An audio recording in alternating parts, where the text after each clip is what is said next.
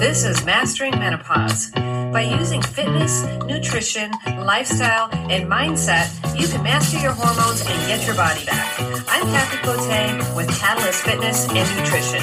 Let's get into it. Welcome back to Mastering Menopause. Have you ever wondered why those beach body, Peloton workouts, or low calorie diets just aren't giving you the body that you want, no matter how consistent that you're being? I mean, here you are working out six days a week to the new program that just came out, and you're committing to eating 1200 calories or less a day, and nothing is happening. Nothing. No weight loss and no sexy toned muscles.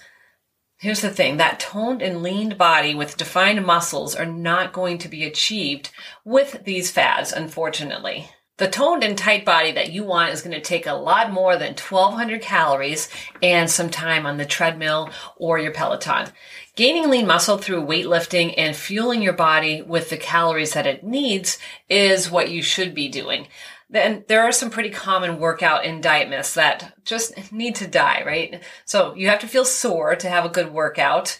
Um, number two, low reps, bulks, and high reps tones. Um, number three, lifting heavy makes you bulky. And number four, you need 1200 calories to lose weight. And these just won't go away. So many women are tending to focus on just the weight loss by doing crazy amounts of cardio and not prioritizing their nutrition or the calories that their body needs. They're focusing on burning off their calories or earning their food. And that just doesn't work to build the body that you want. If you focus on your calorie intake rather than focusing on burning off all of your calories in the gym, this is going to make fat loss far more effective as well as building some muscle.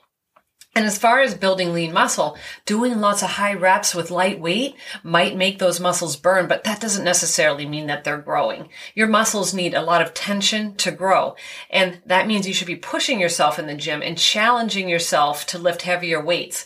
There's no way that you're going to get bulky by lifting weights. Women just don't have the testosterone needed to see that growth. And building muscle is a slow process. Trust me, it definitely doesn't happen over a couple of months. So I encourage encourage you to lift as heavy as you safely can to build that lean muscle and get those sculpted shoulders or those Michelle Obama, Michelle Obama arms or a little bit of definition in the abs and a firm rounded booty. I mean, that's what we all want, right?